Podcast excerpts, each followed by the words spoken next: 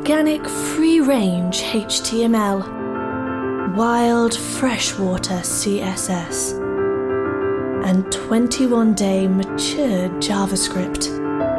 This is not just a podcast, this is smashing.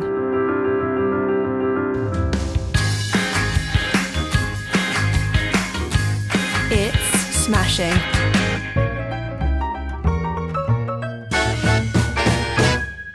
This episode of the Smashing Podcast, we're talking all about Vue. What's in the new version 3 release and how hard will it be to migrate? We talked to core team member Natalia Tepluhina to find out. But first, did you know that Smashing Magazine publishes a brand new articles to the website five days a week? There's a lot to keep up with, but we're here to help. It's your weekly update.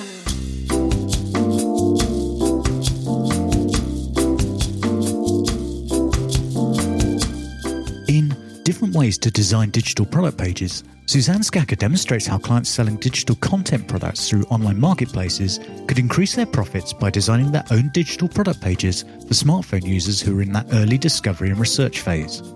Learn how your clients can have much more control over how their products are marketed and make more money in the process. Fortune Ikechi talks us through unit testing in React Native applications. Learn the core principles of testing, explore various libraries for testing an application, and see how to test units or components of a React Native application using the Jest testing framework and Enzyme.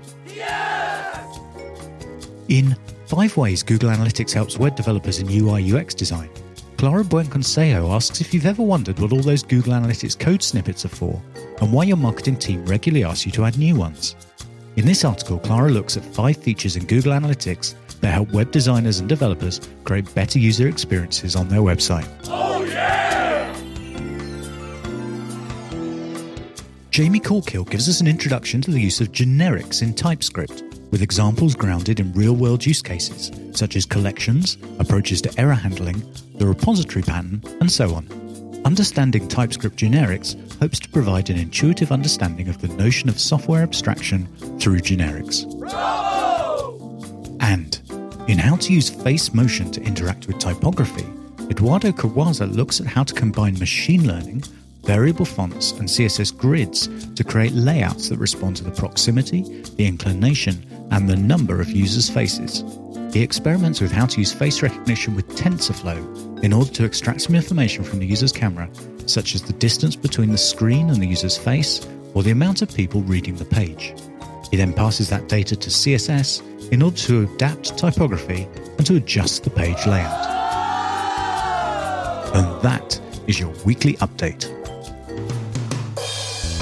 Find all these and more at smashingmagazine.com slash articles. She's a passionate web developer, a Google developer expert, and a conference speaker and author. Currently, she's a staff front engineer at GitLab, but you may know her best as a Vue.js core team member. So clearly, she knows her way around Vue better than almost anyone. But did you know she once taught a kangaroo to sing? My smashing friends, please welcome Natalia Tepluhina. Hi, Natalia, how are you?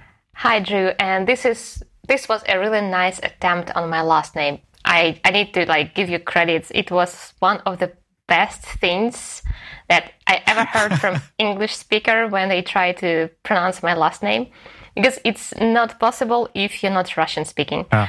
so its correct pronunciation is Tepluhina, but it's like that's why I'm usually just asking people to call me Natalia and let's stop on this. okay, well I made I made an effort. but the important question is are you smashing? Of course I am. That's good. So, I, I, wanted to talk to you today about some really exciting news uh, that we had in September with the release of Vue 3.0. Um, it's been a, a, major release in terms of version number, but it really is a, a big release for Vue and has been in the works for quite some time, hasn't it? It is. I think we first announced version 3 in 2018. I think it was announced in spring and the real work started in I mean ideas was in spring, the real work started in 2018 autumn. And I think it was officially announced at Vue London conference, which happened in October 2018. So yeah, like active work took two years. And that's a lot if you think about previous version was released in 2016. So half of these four years were also dedicated to Vue 3 work. What was the the sort of motivating factor in deciding that a new major version was called for? Was it a sort of conscious decision that okay, we're going to work on a on a major version, we're going to work on Vue three, or was it sort of just an accumulation of of changes that simply required a version bump? No, I think it was an idea to create a new version due to a few very important things. so first of all, there was a motivation to change the reactivity. Previous one was built upon Object.defineProperty, and it had a few caveats. They're all documented, but still, you know, even if you document something that people shouldn't do, they will do it anyway, and you would need to point them to documentation. Nobody reads documentation, by the way. For some reason, it just it just happens until you point people out. Like, it doesn't exist in docs. It does, but okay, we will teach you anyway. so reactivity was one of the things. Performance was the next. Vue still, Vue 2 still had and has not the worst performance, but we had a few ideas about how to make Vue faster. And also there was one pain point for a particular part of our, let's say, audience, people that use Vue, it was TypeScript. Vue 2 internally was written in Flow, which is still strongly typed one, but typings with TypeScript were a real nightmare, especially if you were working with our state management Vuex. So this was again a huge part. And the last one was we kind of missed the functionality to abstract logic in terms of not components, but composable logic parts, like functions, helpers, and so on, but they should be able to include Vue reactivity as well. A nice example here could be React hooks. Right? They allow you to abstract a part of the functionality, and this was clearly missing in Vue. And I know that right now it sounds like you stole the feature from React. Not in fact. I believe that ideas cross pollination is a big and nice part in our ecosystem. And also, it helps developers to switch between frameworks, right? So we were working on these main features to create a Vue 3 as a major, major version. I think it's it's one of the great things about existing in an open source ecosystem is that there's a wealth of ideas and experience all out there from all sorts of different projects, and uh, the ability to to borrow those ideas and borrow the experience from other projects is really beneficial and, and makes everything stronger, doesn't it? It is. I think it it works the way we call an iteration value at GitLab. When you come up with an idea, it's never perfect. It's mostly like some very raw, very hard coded thing. Maybe it changes something, but it's like definitely not perfect. And you need a few iterations over this idea to make it really good, not even perfect, just good. And it happens with the ideas in the ecosystem someone comes up with a good idea and you just take it and make it better and better. And I bet that, well, there will be frameworks that will take some ideas from Vue. Maybe they're already taking some ideas from Vue and make it better. And there is nothing bad here. I'm strongly against, like, you're stealing ideas. That's like not stealing. This is just cross pollination. Exactly. Yeah. Um, you mentioned the, migration to TypeScript. So Vue 3 itself is is written using TypeScript now. Is that correct? Yes, yes, it does. And trust me, Drew, I was writing the documentation, the small document about how to use Vue with TypeScript. And I was like, okay, probably somehow like Vue 2. And I overcomplicated the document so hard. I was like typing everything explicitly. Like, looks good. Everything is typed. I can see types. So my, my TS lint is happy. So so far so good. And then one of our developers who was working with TypeScript, like, you don't need to do this. Like, how? How come? You don't need to do explicit types to data. Like, you just give it an initial value and TSLint knows its number. It's already typed. Like, how come I removed like 90% of explicit types from the document? The only two things you will really need to type is props you pass to the component and computed properties we have. They still require return types. But rest is like typed automatically. You just wrap a component with a method we call define component, and that's it. It's typed. It was like, it just works. And for me, and I was working with Angular in my past experience a lot, I have a Stockholm syndrome for TypeScript. And I know everything should be typed explicitly. I mean, if you have complex types, of course you will need to write interfaces, but this is how TypeScript works, right?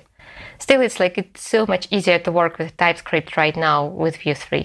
So that's great. So it's a, a benefit both to the Vue core project and to um, developers who are building applications using Vue because they can use TypeScript in their applications nicely with Vue now, where they couldn't with with 2.0. Uh, so well, any, version of two um, so easily. Uh, those who are familiar with the Vue community will be aware that Vue's creator Evan You is still leading the project very actively. Uh, how does the core team function? How's it structured when it comes to the development process? It's not all Evan, is it? That's such a great question, Drew. because for years, literally, people were speaking about Vue as I quote this and I will sound harsh, but sorry. It's like a framework of one Chinese person, like Chinese framework, even. and I mean, even with Vue 1.x, there was already a team, and there was a big team behind Vue 2 and even bigger team behind Vue 3. So the thing is, we all have different responsibilities when we speak about Vue. There are people who are working on core, and this is not just Evan himself. He's doing most of work on Vue core, definitely, and he is leading the project as well. But there are people who works on Vue core, and their contributions are absolutely invaluable. And there are a few new people joining Vue team as well that working on core. And there are also smaller teams working on ecosystem. There are people that working on Vue router, like Eduardo. There are people working on Vue CLI, on Vuex, on documentation as well. There is a whole team that works on documentation because we believe documentation is important.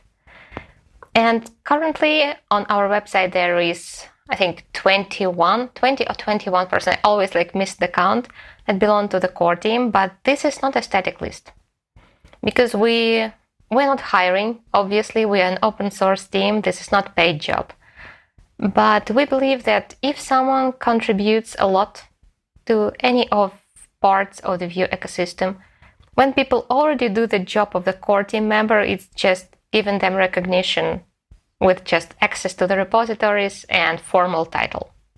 That's great because uh, that can um, it's, it's, a case where contributing to an open source project um, can really sort of pay back to a, to an individual that they get some recognition and that can have an impact in your professional career and uh, uh, and what have you. Uh, for listeners who uh, may not be used to Vue, but perhaps they're familiar with other reactive frameworks such as you know React, Angular, and so on, uh, what are the big sort of headline changes with Vue 3 and specifically what problems are they trying to solve you, you, mentioned composition earlier as, as one of those things is that one of the big changes yes this is one of the biggest changes and it's actually one of the things that are first of all like let me make a clear statement here composition api is purely additive it's not that you need to rewrite your components. You can add composition API to them, or you might prefer to use old syntax. Now we call it options API. And nothing will change for you in these terms. It's like when we're speaking about new API, this is not a breaking change. I just want to emphasize this really. It's really important to say because when we first announced the composition API, it was an awful moment I think we didn't really describe the changes nicely, and we made it seem that standard build will be composition API. It's our bad completely. And options is like maybe we will deprecate it in future builds, not on Vue 3, clearly. And if there are any chances that people will read what you said wrong, they will read it wrong. like Immediately after this statement, it was RFC, where we just proposed a change. Reddit exploded. Reddit was filled full of like, oh my god, I will need to write everything. Oh my god, Vue is new Angular. They're going to break all the thing.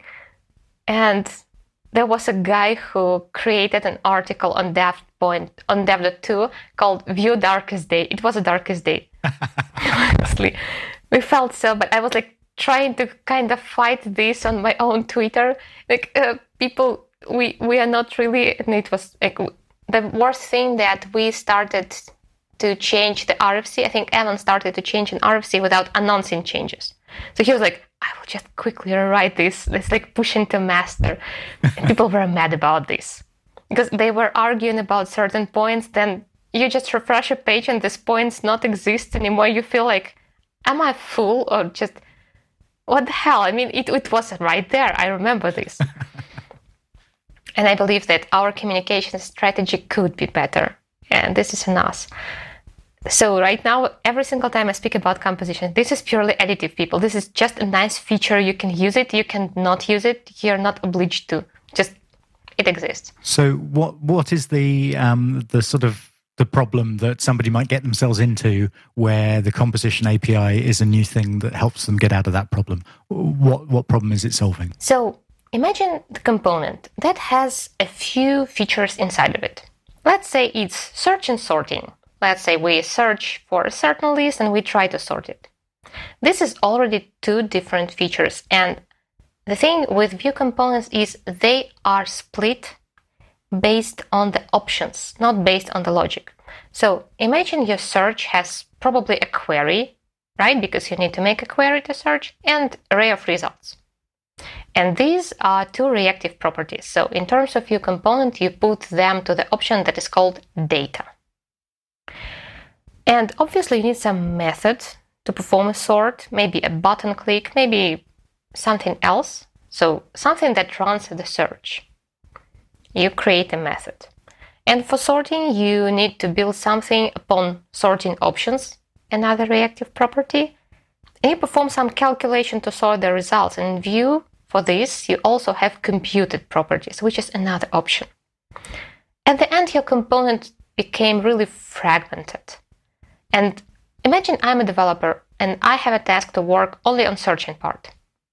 I cannot split the component right now because these two features are kind of crossing their ways. I search for some results, I'm sorting them. And I need to jump from data to method, from method to computed.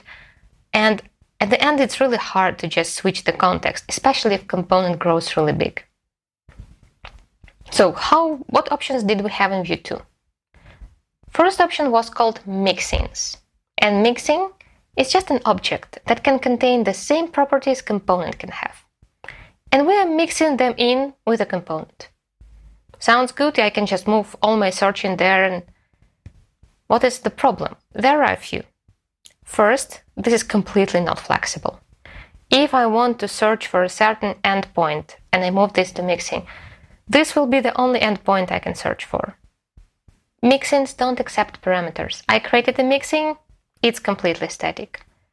Second issue is mixin is mixed in, which means for certain properties it happens like a merge. For example, if you have created hooks, it will be merged. So all the logic in the lifecycle hook from the mixin component are merged together.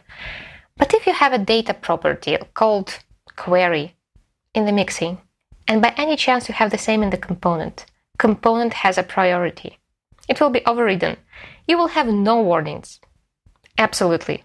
It will just happen and you will have no idea this happened. So all the scope is completely mixed. Yep, completely. So it's like there is no chance you will see. And also, mixins are very unclear source. You just import the mixin with name and put it to Vue component property mixin. That's it. It's very implicit. And I'm speaking about this from the point of my own experience. We have a logic at GitLab where component contains two mixins and every of these two mixins contains another mixin. And here it goes. Here is a property you need to check and like, it's not in the component. Let's go deeper. Like first level mixin. This one doesn't contain it. And this one doesn't contain it as well. Where it is. You're diving deep, just deep down the rabbit hole just to find this property and testing becomes a nightmare as well. So mixins are very, let me say, dumb way of abstracting the logic. It's plain, it's clear, it's very easy to get. It brings you so many problems if you want to work with this on advanced level. Next way of abstracting logic in Vue 2 was renderless components. So in Vue, component can contain a slot. Basically, a piece where you can put anything from the parent component, a small window, a slot actually. And there is an idea of scoped slots. So imagine the child component that can expose its own scope back to parent, and slot content will have an access to this. Imagine I have a component with a slot, and component performs all the logic regarded regarding test searching. Let's say searching. We pass an endpoint, we pass parameters, our child component like searching, and then it exposes this part of its scope back to parent. Okay, th- these are search results. Enjoy. Sounds good. Sounds definitely better than mixin. So we can pass parameters. The logic is explicit here. We are returning something. Issues? There are a few. First of all, you create a Vue component instance. This is not the cheapest operation in the world. Second part, it's runtime. The component only works in runtime, and this means that exposed property from this component will be only able in the slot.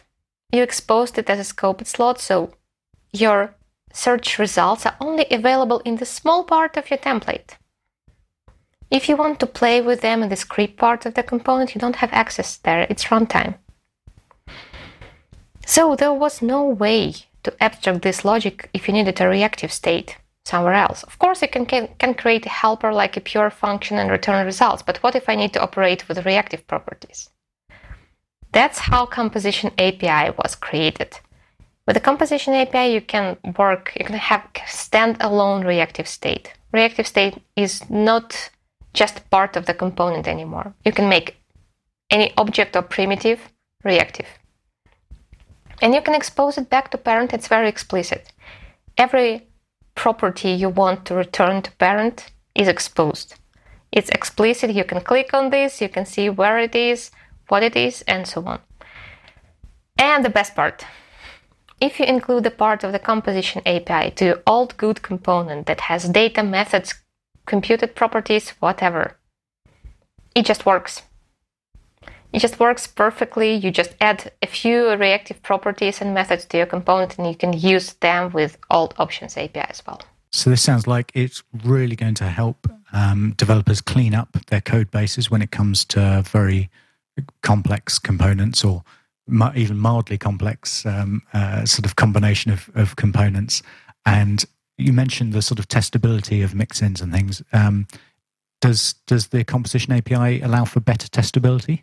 Yes, definitely, because composition API, if we exclude lifecycle hooks from this, because you also can run a lifecycle hook in the composable, it's actually pure function. You pass parameters, you return something, and outside of lifecycle hooks, there is no side effects. And testing pure functions, as you know, is probably the easiest thing.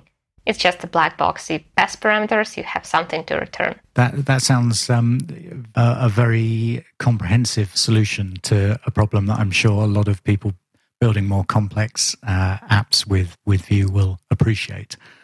Um, and it certainly sounds like a really great way to eliminate the sort of bugs that I know can creep in with mixins um, where it's very very easy to introduce bugs like you mentioned with with the scope being merged and, and all those sorts of things.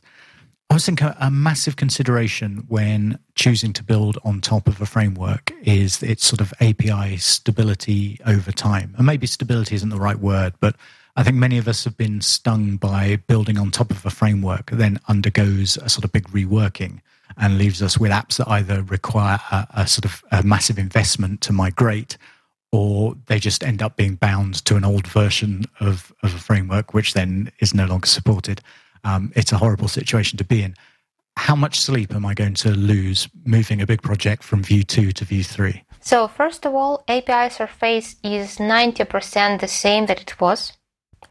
We didn't have that many deprecated things. We deprecated filters, which are replaceable with computed. We deprecated event hubs. So, event emitter if you want to use an event emitter, you would need to replace a Vue-based one with some external library as well.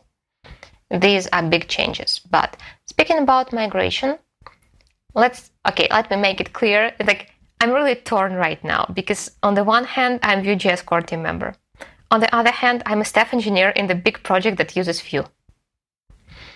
So if you are about to start migration right now, I would not recommend doing so. First of all, the ecosystem is not released.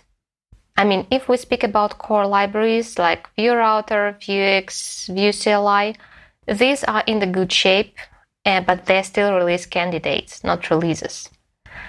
And if we speak about other ecosystem like not core libraries, maybe UI component libraries, maybe some form validation libraries, they are not ready mostly for Vue 3. And if you have a big project, you have so many dependencies you need to care. So this would be a complicated thing. Like, so what are options? You have a big project, you want to use all this composition API goodness. How to achieve this? First of all, we plan to release our, an LTS build of Vue 2, Vue 2.7. That will include lots of deprecation warnings. So you will be able to see what is going to be deprecated, how to refactor it, not to break it with Vue 3. So you will be still technically using Vue 2, but you will be preparing to Vue 3 anyway because you have all the warnings. Second, we release a migration tool that will be you will be able to just, run it and it will work as a codemod, replacing things that relate to Vue 2 with Vue 3 alternatives. Of course, no codemods are perfect, so we aim to first of all make replacements whenever possible, but also show warnings whenever deprecation is like not that easily handled. Like so codemod will be able to recognize a thing and throw a warning but not replace it by itself. So this is like a big plan and by the moment Vue 2.7 is released, and I think right now the estimation time arrival is December. If I if I remember correctly, I would need to check the roadmap, but I think it's December. The ecosystem will be also more or less ready. So if you have a large project with Vue 2, just wait a bit more until core is stabilized, because even if you produce a perfect library, it still needs some time to stabilize because people start using this, people start reporting bugs. If you're about to use it for pet project and report bugs, please, you are very welcome to do so. And after this, there will be a good, smooth way of migrating to Vue 3. So the the migration tool that you mentioned sounds quite interesting. Is is that that's basically a static analysis tool? Is it that that looks through your code and yeah? Yes, yes, yes. It's a codemod tool. Right now, it's available very in a very limited way. It's available as a plugin of Vue CLI. So if you have Vue CLI based project, you can run Vue upgrade and see how the tool works. It's not in the shape we want it to be so far, and unfortunately, I don't work on a project built on Vue. So I would need to wait and check what migration, what, what is going on. But for example, in GitLab, we already taken a few steps even without migration tool to prepare because we know what what is deprecated. It's actually stated on the Vue 3 documentation. There is migration guide. So you can see all the breaking changes and things that have deprecated. And you can already work on part of them on even on Vue 2 codebase. For example, in Vue 2.6, we changed the syntax for slots. So syntax for scope slot was dep- old syntax was deprecated but not denied. It still exists. It gives a warning, but you can run it. And of course, with a code base that was seven years old, nobody cares about replacing all the deprecated syntax if it just works. It's just, I mean, there are no warnings in production, right? Slots work. In development, like, oh, I see some warning in the console, maybe 20 of them, fine. It's yellow, not red. I don't care. you know, it happens to everyone. So we created an like a huge epic to work on this, like find all the occurrences of all syntax. We made an effort to replace our event emitters. Again, seven years old project, don't judge us. We have event emitters. Part of GitLab is working on event hubs. So we replaced Vue-based one with external library. So I would recommend doing the same, like going through migration guide, checking what can be replaced already what changes you can already make to prepare, and start working on this. And does the would the current state of the migration um, tool be a good way of just sort of testing the waters with your code base, just sort of running it and having a look to see what it flags up already, uh, to see if it looks sort of okay or if there are some big things or or is it still too immature for that? Is it better to wait till december when it might actually be able to fix things? If you have a big project i wouldn't recommend doing so. If you have small pet project or maybe some personal project but it's not that large i would recommend running it and checking issues like what what whatever you have because uh, for like two mid-sized project i've been running it i had i think one or two issues so i can't say it's immature it's already in a good shape but for like big projects, again, it's legacy, it's some exotic stuff. So don't do this in production, people. Also, if you want to play like with a scaffold in a Vue project, right now Vue CLI supports two modes. You can create Vue 2 project, you can create Vue 3 project, and definitely give it a try at least. So this is a good way for us as well, because as you play, you discover bugs, you report bugs, we try to fix them, and so on.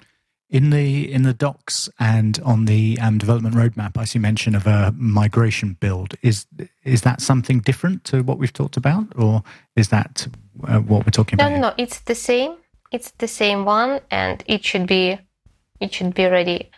But so for now, if you plan migration, the main path is to just read docs and follow whatever is said there, because we definitely made an effort. Whenever we don't have migration tool, documentation team went ahead and created a detailed guide of like what is the change, why it has been made, and what is actually a replacement here. Yes, I mean, in the docs is quite a comprehensive migration guide uh, as, as part of the, the Vue 3 uh, docs, and it mentions an awful lot of changes that need migrating. I guess some of those won't impact every project. A lot of them were uh, essentially edge cases for a lot of people. Is that fair?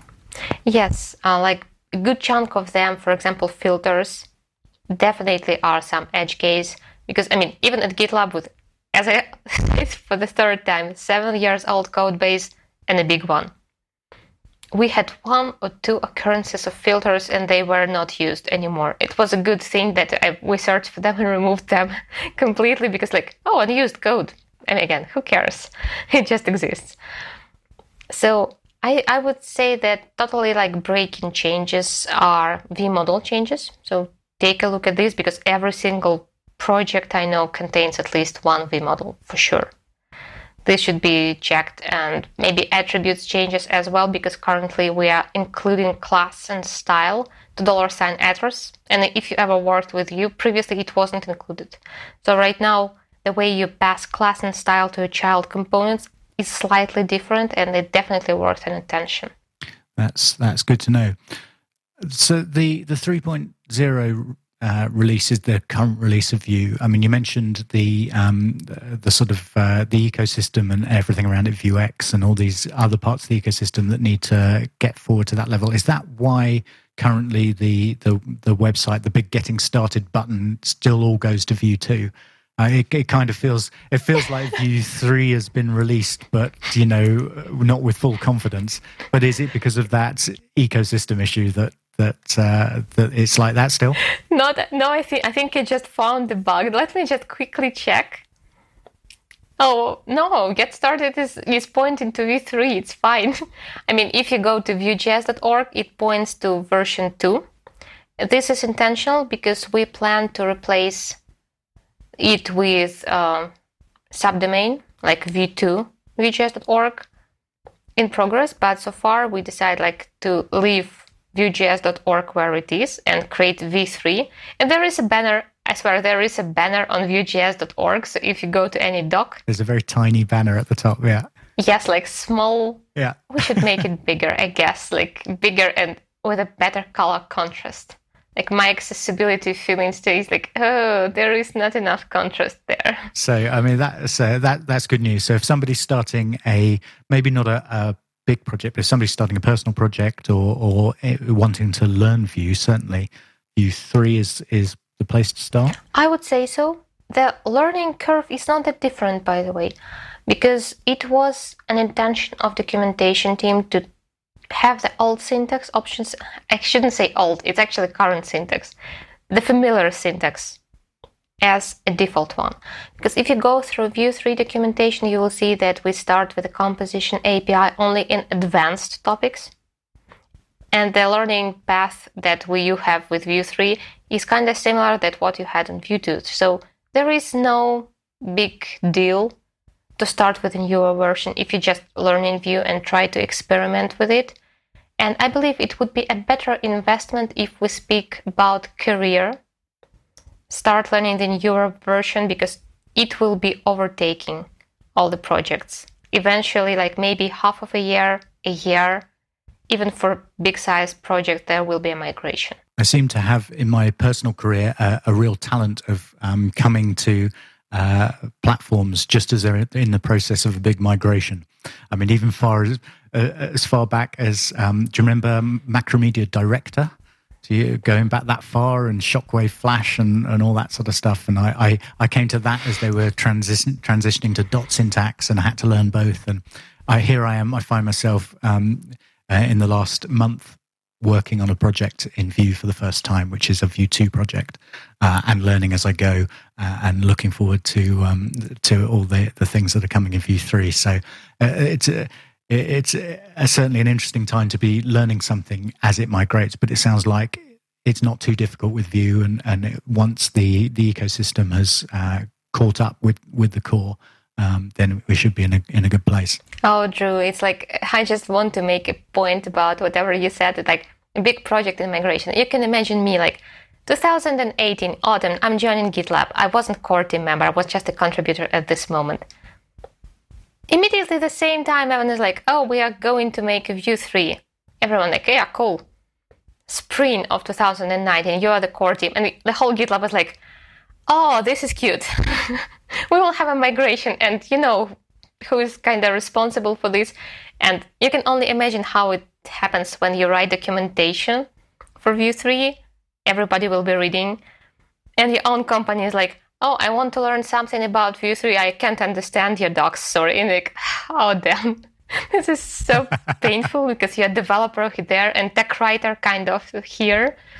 You're like in the middle of this but I have to say it's really beneficial for framework as well because any big product created with the framework is a great, absolutely great battlefield to find bugs and bring them back to the library, to the ecosystem. I can say that tests and GitLab is open sourced. So Vue Test Utils, so which is a testing tool for Vue, a team was using our testing code base to run tests which makes a lot of sense, right? Because you can find some edge cases and so on. But still, when you when I think about migrating GitLab to Vue 3, I feel like a personal responsibility for this. I'm not only only in the middle of migration, like personally responsible for every single bug we will find. Um, looking back at sort of previous uh, the previous generation of JavaScript frameworks, I think one of the most successful um, of those was jQuery back in the day. Uh, I think it gained traction because it had an extremely well designed API. Um, just this concept of like taking a CSS selector and using it to query the DOM in your JavaScript was something that jQuery uh, popularized. Um, and I think that really resonated with sort of hardworking developers who didn't need to learn a new way to uh, to work with JavaScript. I, I, see Vue almost being in that same sort of camp. Um, I mentioned I, I was previously working with React and moved to Vue in the last few weeks, and I found almost everything to be more intuitive. Uh, in the most genuine sense, as in I can look at something I'm familiar and, and, pretty much understand what it's doing. And if I need to do something I've not done before, I can sort of guess at how it would be implemented, and usually I'm right, um, or you know, close close to it. Um, is the API of Vue something that the core team think about very closely, or is it just turned out well, almost as a happy accident because of the the personalities involved? I think at the times of Vue 2, we had a concept. It's changed slightly, but we had a concept that was called documentation driven design. And it's a really great concept because if something is really hard to explain and really hard to get and really hard to write down, maybe the API is wrong there. Maybe something is not developed as it should be. Because non intuitive solutions, something that is like very cryptic and you need to like put a lot of work to explain, usually is not right. So the API was shaped the way that is the easiest to explain. And that's why it's intuitive. If, if it's easy to explain, people probably will get it on themselves. That's why the, all the directives like v-if and v-for look very familiar for any JavaScript developer. You don't need to explain what v-if is doing because it's it's clear, right? It's, like, it really is. It's rendering something, and same with v else. Like v if v else if v, v else. That's it. And we intuitively like built v-for with a syntax that is looks like just for loop in JavaScript, and same for like most the biggest part of the API. I think the main intention since we Vue 1.x, and I think Evan also stated this in his docs, was to create something that you have pleasure to work with as a tool. Like it's all about developer experience as well. And I think this is what attracted me in Vue back in time as well. I started with Vue when it was already in beta for version 2. I didn't work that much with Vue.1. I think there were not that many people familiar with Vue for the first version. But I was like, it's so nice to use. I'm just building the same stuff and it's just been a pleasure. It's just, I don't need to think about the tool. I'm thinking about what I'm going to build. And tool is just not preventing me from doing this. And again, this I need to state this next one will be totally personal opinion, not as a Vue core team member. I've been working with Angular from version 2 to version 6 on a commercial project. And it's a great framework in like many different terms. It has lots of abstraction. The dependency injection is amazing. TypeScript support is absolutely incredible. But I constantly had a feeling that I'm building a wall with a huge heavy bricks. And I just need to make an effort to move every single brick. I mean, the wall is amazing. Bricks are still heavy. Like it's just it's just hard being a developer. And after this, yeah, working with you was like, oh, it's just like a walk in the park. There can be a danger with software that when it's so well designed that it makes everything feel really easy, that it sort of gets branded as a toy as not being as powerful as the things that are really complex. Uh, do you think that's a, a, risk with Vue? Do you think uh, that it might be regarded as less serious as some of the other reactive frameworks simply because it's better designed? Oh, it was. It was for this reason and for a few more reasons as well. And honestly, for a good amount of time, I think I had this question every single conference I've been speaking at would you recommend Vue for a big size project, for enterprise, for like serious project? And every single time I was like, yes, you can use it for like small project. It's easy to scaffold something. You can use it for the big size project. And honestly, if we speak about enterprise size project, framework is the least of the issues you need to solve. I mean, you can take any framework on the market, be it old one, be it Ember, be it whatever else, be it Angular 1, and create a good and stable architecture. You can take any of the newest framework like latest release, Vue 3, Svelte, latest React, and build absolutely incredibly awful stuff.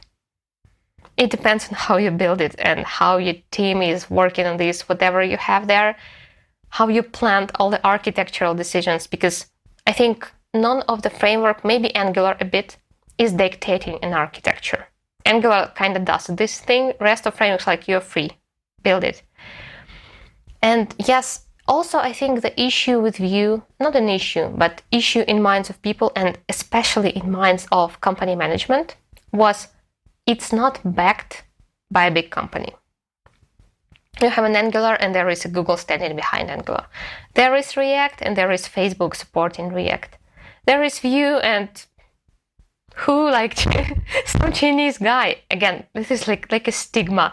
There is a framework of one guy. What if Evan You is hit by bus? There was an article what is Evan You is hit by bus? I swear and they have to.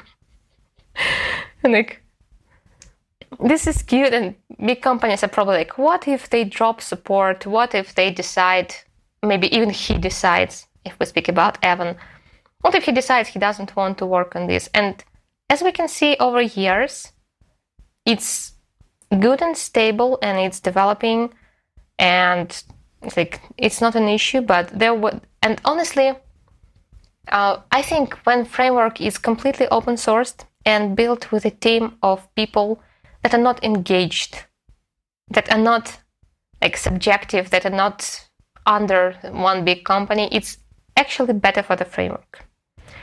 Last year, we introduced the RFC process. So it's actually just a request for comments. We have an idea, we drop it, people come there and people argue there. And if we create an RFC for anything, this means that it's not decided, it's not set in stone. We just have an idea and we want to hear what community thinks. And I believe it's great because Vue is shaped by developers community. This is not just loud words. Like no, this is not like production slogan like by the community for the community. I remember we used this, but it's true. It's actually shaped by community. It's not shaped for the needs of a certain company. Even for big companies, even for companies that are sponsoring you. they're not shaping the framework. And I believe this is great. It's quite telling when you, I mean, you mentioned that the sort of list of, of active um, core team members is 20 ish people, and it, they're all listed on the site. And next to everyone, it says what, what they work on in the project and also where they work professionally. And just looking down the list of where people work professionally, I mean, you're GitLab and there other people are just independent consultants. And there's no, you know, it's not like eight, 18 of the 20 people work at big corp. It's everybody's just contributing from all over the place, which, as you say, is a, a real point of strength. Yeah um, that there there's no one uh, no one big body that controlling it that could for their own business purposes just say we're changing direction. We're not going to do this anymore and pull away all that support and leave the project in a mess. It is just lots of individuals contributing and, and doing their best to make something good which i think is a, a really strong foundation for, for something like something as important as a framework that people are building on top of um, I have to say, uh, uh you know, spending the first half of this year uh, learning React and then changing jobs, and now I'm learning uh, Vue. Personally, it feels to me like a, a, breath of fresh air, and I uh, sort of really want to commend the work that you and your colleagues are, are doing on that. Um, for those who are wanting to find out more about Vue, the 3.0 release, or just generally about Vue, you can go to vuejs.org. Uh, currently, the version 3 specific version, as we mentioned, uh, is linked in the little banner at the top. Um, maybe by the time you're listening to this, uh, the site will have uh, will have changed and will just be Vue. Um, but that's also where you'll find the docs, and in the docs is that really good migration guide that uh, that we mentioned. So I've been learning all about Vue 3.0. What have you been learning about lately, Natalia? Oh, I've been learning about Apollo Client version 3. And it's funny because if you look at versions, and I've been watching both, both of them. They're going completely the same way. Like Apollo Client was 2.6 and Vue was 2.6. And Apollo promised a release for a year and they were delaying and delaying it. It was for a long time in beta than in release candidate. Same was for Vue. We announced the release and then we were delaying it again and again, then moved to beta a bit late and moved to release candidate. And they released not the same time, but like not with a big time difference. Apollo, I think, was released in summer, beginning of summer. And we use Apollo as well. I use it professionally. And now I kind of try to build something with Vue 3 and Apollo 3, which is not an easy task because Apollo did a good number of changes. Again, we're adjusting them at work, but for example, like removing local resolvers, it's like what do I do now? What do I do with my local queries? So if you're curious about Apollo Client version 3, definitely give it a try. It's interesting to see how it's evolving. I'm definitely going to give that a try. I've, I've used uh, Apollo on a, a, couple of projects, and it's uh, it's really great. So uh, it's good to see that um, pushing ahead as well. If you, dear listener, would like to hear more from Natalia, you can follow her on Twitter, where she's n underscore tepluhina. And you can find collections of her articles and videos of public speaking events, much of which is about Vue, on her website, nataliatepluhina.com. Thanks for joining us today, Natalia. Do you have any parting words for us? Not really, but thank you for having me. It was a lot of fun to speak there. This is Smashing. And that was our podcast. Thank you very much for listening. And if you liked it, please share it with your friends. Find us on the web at smashingmagazine.com, on Twitter at smashingmag, Smashing Magazine on Facebook, or in the supermarket by the cat food.